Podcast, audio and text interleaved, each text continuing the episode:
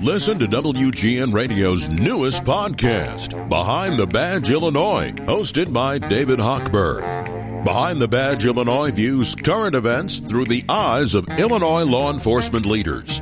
Tune in. Visit WGNRadio.com slash Behind the Badge.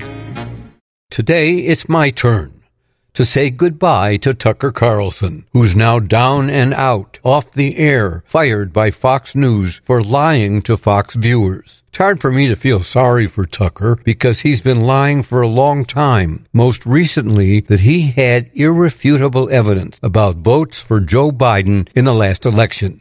Votes were cast and counted illegally, said Tucker, although he knew that election officials, Democrat and Republican, publicly declared they examined the votes and found them to have been cast, counted, and recorded not only legally, but honestly and fairly. Another reason Fox fired Carlson was his comments, both on and off the air, glaringly sexist and racist, and embarrassing to Fox owner Rupert Murdoch, who decided that Tucker had to go. So, what's next? Good question. Among the political and media know-it-alls, the current speculation is that Carlson will land a job on right-wing radio or TV as the ultimate successor to Rush Limbaugh.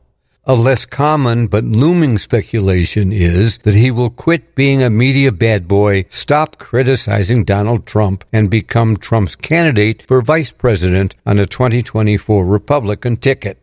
Tucker may be a disgrace and a bummer to political journalists, but he's a master moneymaker for political strategists.